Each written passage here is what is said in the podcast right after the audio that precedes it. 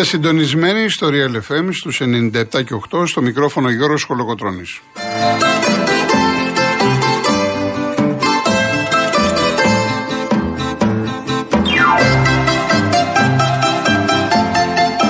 Τηλέφωνο επικοινωνίας 211-200-8200.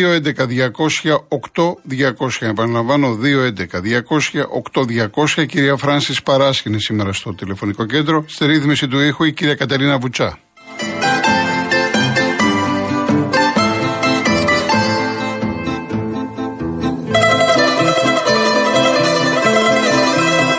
Άλλοι τρόποι επικοινωνία με SMS, real και no. Γράφετε αυτό που θέλετε, το στέλνετε στο 19600, email studio papakirialfm.gr.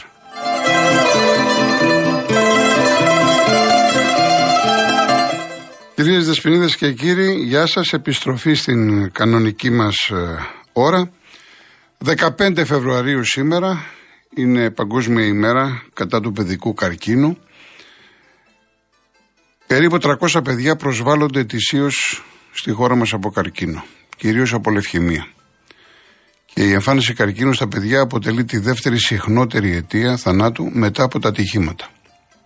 Ταυτόχρονα όμως αυτό το που πρέπει να στείλουμε το μήνυμα είναι ότι 8 στα 10 παιδιά που εμφανίζουν σήμερα λευχαιμία μπορούν να θεραπευτούν. Συνολικά σε όλο τον κόσμο περίπου 250.000 παιδιά το χρόνο έχουν σοβαρό θέμα με τον καρκίνο. Όλοι μπορούμε να βοηθήσουμε. Γι' αυτό όσοι βέβαια μπορούν, όσοι θέλουν, ανάλογα και την ηλικία, γιατί είναι μέχρι τα 40-45, νομίζω μπορεί να γίνουν δότες μυελού των οστών. Και βέβαια να υπάρχει η ανάλογη συμβατότητα. Πραγματικά δεν το έχω κάνει ποτέ, αλλά νομίζω ότι όταν σε πάρουν τηλέφωνο και σε ενημερώσουν ότι είσαι συμβατός με ένα παιδί, δεν θα υπάρχει μεγαλύτερη χαρά στη ζωή σου. Μπορούμε λοιπόν να αφιερώσουμε 10 λεπτά και να σώσουμε μια ανθρώπινη ζωή.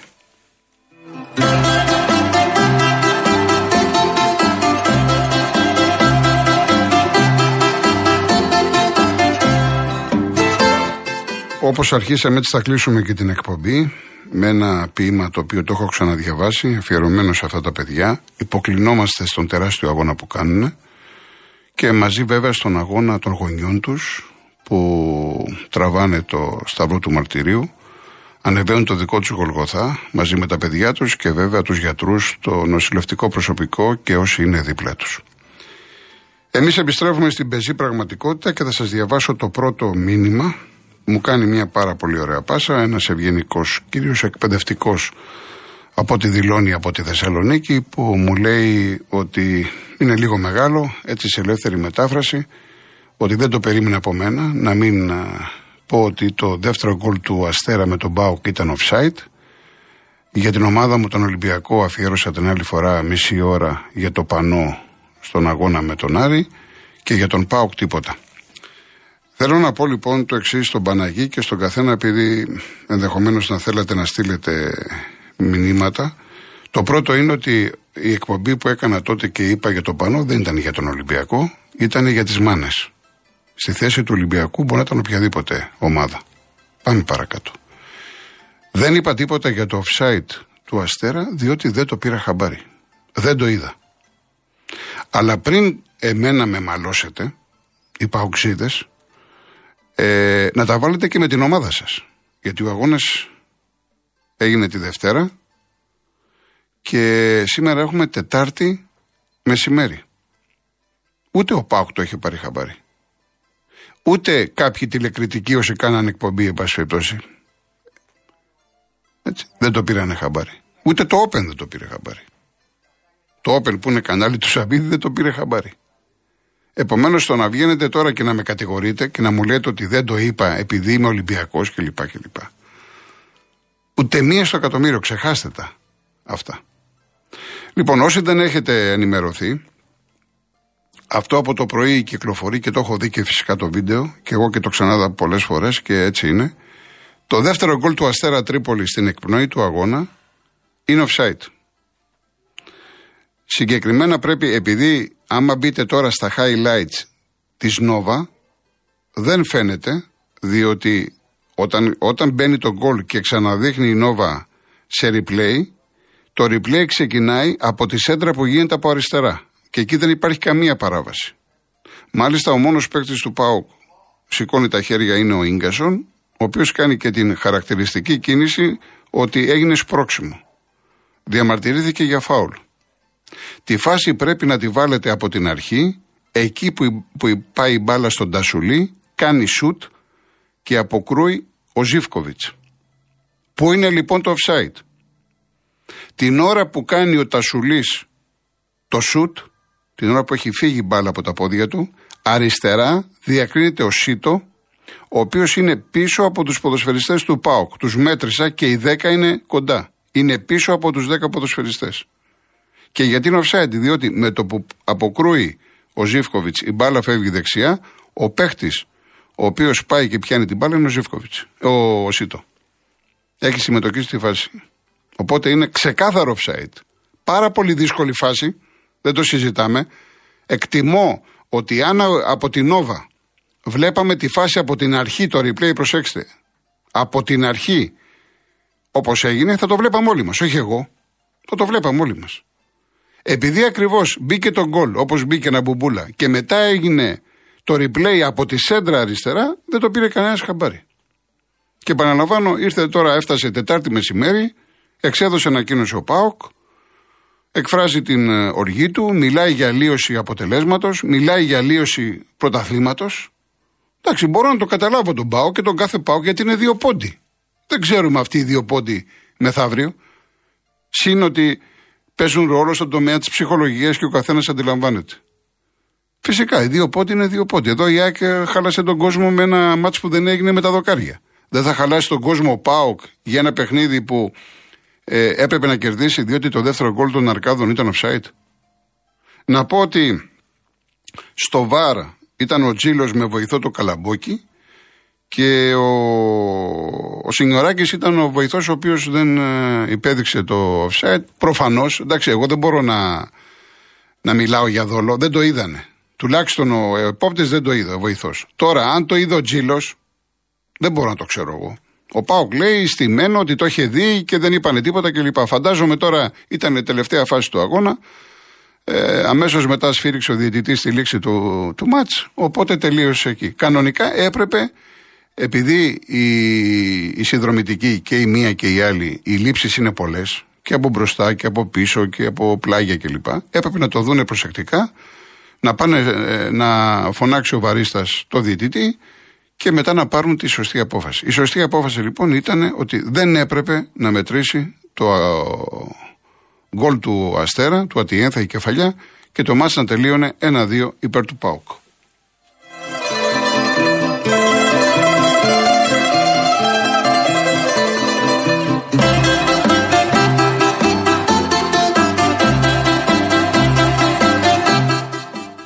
Αυτά λοιπόν όσον αφορά το συγκεκριμένο παιχνίδι. Κανένας δόλος και από την πλευρά μου. Όταν κάνω λάθος, λέω κάνω λάθος. Όταν δεν βλέπω κάτι, λέω δεν βλέπω κάτι. Δεν το είδα, δεν το πήρα χαμπάρι. Όπως κανείς μας προχωράμε, η ζωή συνεχίζεται. Δεν μπορεί το μάτς βέβαια τώρα να επαναληφθεί. Μου στέλνει, όχι ρε φίλε, δεν επαναλαμβάνεται. Αδικίες έχουν γίνει πολλές. Έχουν γίνει, γίνονται και θα γίνονται. Από εκεί και πέρα θα τιμωρηθούν οι διαιτητές. Και μάλιστα από ό,τι πληροφορούμε και η ΚΕΔ το αποδέχεται ότι είναι offside. Λοιπόν, ε, πριν πάμε στο διαφημιστικό διάλειμμα, να σας πω ότι σήμερα υπάρχει συνέχεια του Champions League στις 10 το βράδυ. Η Μπρί στο Βέλγιο φιλοξενεί την Πενφύκα, Κοσμοτέ 3 και η Τσέλσι παίζει στην Πορούσια, Ντόρμου Τσέλσι ίδια ώρα, Κοσμοτέ 2 και Μέγα. Αλλά νωρίτερα, μισή ώρα, ξεκινά ένα πάρα πολύ μεγάλο παιχνίδι. Εγώ να σας πω την αμαρτία μου, αν και ξέρετε ότι είμαι Τσέλσι, και θέλω να δω και τα καινούργια παιδιά, μεταγραφές. Ε, πιο πολύ θα, θα είναι το μυαλό μου ε, στο Arsenal Chelsea, στο Arsenal City. Πολύ μεγάλο μάτς, 9.30 το βράδυ είναι αυτό, από την Nova, από, από το κανάλι της Premier League. Arsenal City, τεράστιο μάτς για το ποτάλθημα στην Αγγλία. Είναι ένα παιχνίδι που πολλά θα κρυθούν ε, για το ποιος θα πάρει το πρωτάθλημα και από αυτό το παιχνίδι. Όσοι παίζετε στοίχημα, όσοι παίζετε στοίχημα και είστε πολλοί, και αν δίνετε σημασία στις προϊστορίες, στα τελευταία 10 μάτς μεταξύ των δύο ομάδων η City έχει άριθμες νίκες. Επαναλαμβάνω, 10-0 οι νίκες μεταξύ Arsenal και City με ό,τι αυτό συνεπάγεται. Γκουαρδιόλα εναντίον του μαθητή του του Αρτέτα. Η Arsenal βέβαια σε πάρα πολύ καλή κατάσταση από την αρχή της χρονιάς. Τώρα τελευταία κάνει κάποια νεράκια. Αλλά από εκεί και πέρα δεν πάβει να είναι το φαβορή για τον τίτλο, με δεύτερη βέβαια την City. Εάν η City καταφέρει και κερδίσει αυτό το μάτς, από εκεί και πέρα μιλάμε θα γίνει χαμός στην ε, τελική ευθεία. Χθες Μίλαν τότε 1-0, Παρί Μπάγερ 0-1, μια Παρί η οποία φάνηκε στο ε, γήπεδο μετά το 70-75 και ο Εμπαπέ δεν ξεκίνησε, μπήκε αλλαγή. Το τελευταίο τέταρτο ήταν πάρα πολύ καλή, θα μπορούσε να σκοράρει. Μάλιστα πέτυχε ένα γκολ που σωστά ακυρώθηκε με το ΒΑΡ, αλλά μέσα σε χρόνο ρεκόρ βγάλανε γραμμές γραφικά. Αν γινόταν εδώ θα περιμέναμε ένα πεντάλεπτο και θα το συζητούσαμε ένα μήνα. Μέχρι το 70 η Μπάγκερ όχι κάτι το ιδιαίτερο, αλλά ε, σε γενικές γραμμές ήταν καλύτερη και πήρε μία νίκη που της δίνει το προβάδισμα για πρόκριση στην επόμενη φάση. Διαφημίσεις, γυρίζουμε. Σαν σήμερα γεννήθηκε πριν κάποια χρόνια ο Μπάμπης ο Τσετίνης, τον, μια γνήσια λαϊκή φωνή που τον αγαπάτε, έχουμε ακούσει τραγούδια του. Θα ακούσουμε ένα πάρα πολύ όμορφο τραγούδι, γνωστό, το οποίο το έχει γράψει η Ελένη Νταϊνά, ε, η μουσική του Σπύρου του Σκορδίλη. Ότι αρχίζει ωραίο. Απολαύστε το.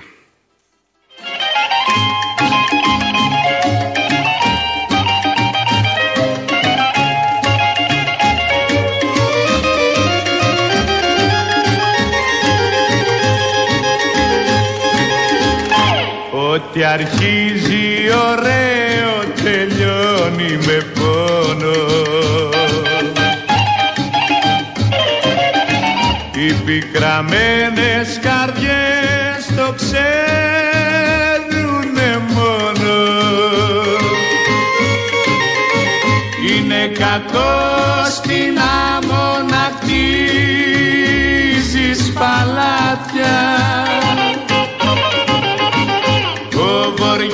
θα τα κάνει συντρίμμια κομμάτια. Είναι κακό στην άμμο να χτίζεις παλάτια. Ο βοριάς θα τα κάνεις συντρίμμια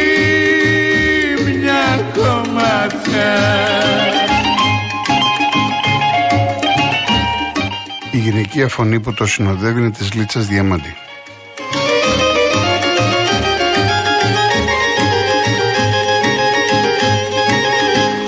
Στη ζωή ξεκινάμε με όνειρα χίλια Θα γκρεμίζει ο πόνος η φτώχεια της ζήλια είναι κακό στην άμμο να χτίζεις παλάτια.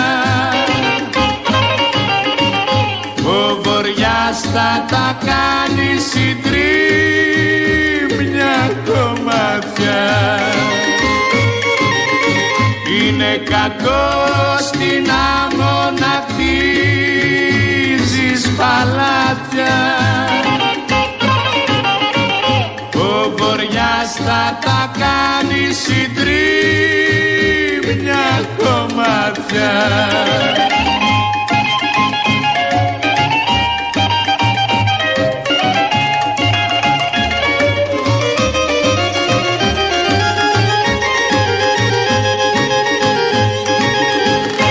Πικραμένοι κι οι δυο κλαίμε τη συμφορά μας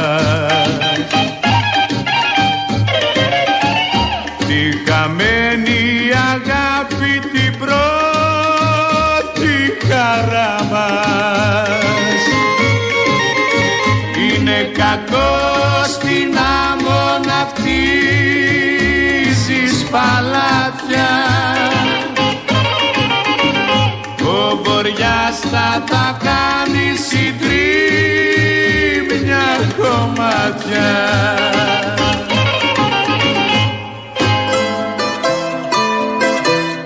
Για να δούμε και τον διαγωνισμό μας. Ένα τετραήμερο στην ορεινή Κορινθία, με συγχωρείτε, η τουριστική πλατφόρμα www.holidaymotions.com με το πρόγραμμα Stay in Drive που συνδυάζει διαμονή και μετακίνηση, στέλνει ένα τυχερό ζευγάρι στις Άλπε της Πελοποννήσου, την ορεινή Κορινθία. Το πακέτο περιλαμβάνει διαμονή σε παραδοσιακό ξενοδοχείο με πρωινό και αυτοκίνητο από την Car Motion. Είναι η μοναδική εταιρεία που νοικιάζει αυτοκίνητο χωρίς πιστοτική κάρτα, χωρίς εγγύηση και με πλήρη ασφάλεια στην Ελλάδα και σε 12 ευρωπαϊκές χώρες. Μία δωροπιταγή 1.500 ευρώ από τα καταστήματα Κοτσόπουλος Home και ένα κλιματιστικό FNU Wi-Fi Inverter 9.000 BTU. Η κλήρωση θα γίνει την Παρασκευή 17 Φεβρουαρίου στην εκπομπή του Νίκου Χατζηνικολάου. Real κενό το ονοματεπώνυμο και την ηλικία σας στο 19600. Ο ακροατής που θα κληρωθεί και θα απαντήσει σωστά θα κερδίσει το δώρο. MediaTel 1,36 ευρώ ανά SMS με ΦΠΑ και τέλος κινητής τηλεφωνίας όπου ισχύει. Γραμμή παραπώνων 214 214 8020. Δώστε την συγκατάθεσή σας για την επεξεργασία των προσωπικών σας δεδομένων μπαίνοντας στο σύνδεσμο που θα σας σταλεί στο απαντητικό μήνυμα. Αρμόδιος ρυθμιστής ΕΕΠ. Η συμμετοχή επιτρέπεται μόνο σε άτομα άτομα άνω των 18 ετών. Η συχνή συμμετοχή ενέχει κινδύνους εθισμού και απώλειας περιουσίας. Γραμμή στήριξης και θεά Α. 210-9215-776. Όρη διαγωνισμού real.gr. Μου λέει ο Χρήστος, αν μια ομάδα έχει πολλούς τραυματισμούς και πάει και σκάψει το γήπεδό της για να μην παίξει και δεν γίνει τελικά ο αγώνας, θα τιμωρηθεί; Σύμφωνα με την απόβαση, δεν θα τιμωρηθεί. Σωστά; Εφόσον το γήπεδο είναι δημοτικό, σύμφωνα με την απόφαση. Πάρα πολύ ωραία το λέτε κύριε Χρήστο. Όμως τώρα αυτά δεν θα μας απασχολήσουν γιατί, διότι έχει πάρθει απόφαση όταν ο αγώνας είναι απόγευμα βράδυ, το πρωί θα γίνεται μια σύσκεψη, γίνονται μετρήσεις. Είναι εκεί ο παρατηρητής με λέιζερ. Μάλιστα παίζει τώρα ο τρόμητος, έχουν γίνει, γίνανε μετρήσεις με λέιζερ, τα φέραν, τα φτιάξαν τα δοκάρια. Άρα, αν υπάρχει πρόβλημα, πρέπει να το φτιάξουν. Και αν δεν προλαβαίνουν την ημέρα του αγώνα, ο αγώνας θα γίνεται αύριο. Δηλαδή έγινε μία φορά και τέλος, οπότε ε, φεύγουμε από αυτή την ιστορία. Επίσης να πω ένα άλλο πολύ θλιβερό περιστατικό, το οποίο έγινε προχθές το βράδυ στη Νέα Ιωνία. Ένας κύριος στα 53 του κρατούσε μία τσάντα από την μπουτίκ της ΑΕΚ και φορούσε και φανέλα της ΑΕΚ. Και πήγανε κάποιοι και του επιτέθηκαν. Τον χτύπησαν στο πρόσωπο και έστειλαν τον άνθρωπο στο νοσοκομείο. Δηλαδή, εδώ τώρα έχουμε όχι ξεφύγει, αν ο άλλος φοράει τη φανέλα της ομάδας του, θα πρέπει να κοιτάει δεξιά-αριστερά ή θα πρέπει να συνοδεύεται ή θα πρέπει να είναι, ξέρω εγώ, κάπου με κόσμο, διότι θα φοβάται ότι ανά πάσα στιγμή θα έρθουν κάποιοι αλυταράδες να το στείλουν στο νοσοκομείο. Είναι απίστευτα αυτά τα πράγματα. Και λυπάμαι πολύ διότι υπάρχουν κρούσματα και είχαμε και την περασμένη εβδομάδα πριν λίγες μέρες στο Βόλο. Όπου πιτσιρικάδες πάλι την πέσαν σε ένα 55χρονο. Πιτσιρικάδες την πέφτουν σε κάποιον που μπορεί να ήταν ο πατέρας τους. Αυτό είναι το τρομερό. Το τρομερό. Επειδή έχουν άλλες ε, οπαδικές προτιμήσεις. Τι άλλο να πω, παιδιά. Πραγματικά είναι απίστευτο. Ο άνθρωπος τουλάχιστον δεν έχει κάτι σοβαρό, αλλά το θέμα είναι την επόμενη φορά τι θα γίνει. Και κάποιοι χρησιμοποιούν, χρησιμοποιούν τα χέρια. Κάποιοι άλλοι δεν χρησιμοποιούν μόνο χέρια. Και έχουμε και σε εξέλιξη τη δίκη του Άλκης στη Θεσσαλονίκη. Λοιπόν, πάμε σε διαφημίσεις ειδήσεις και γυρίζουμε.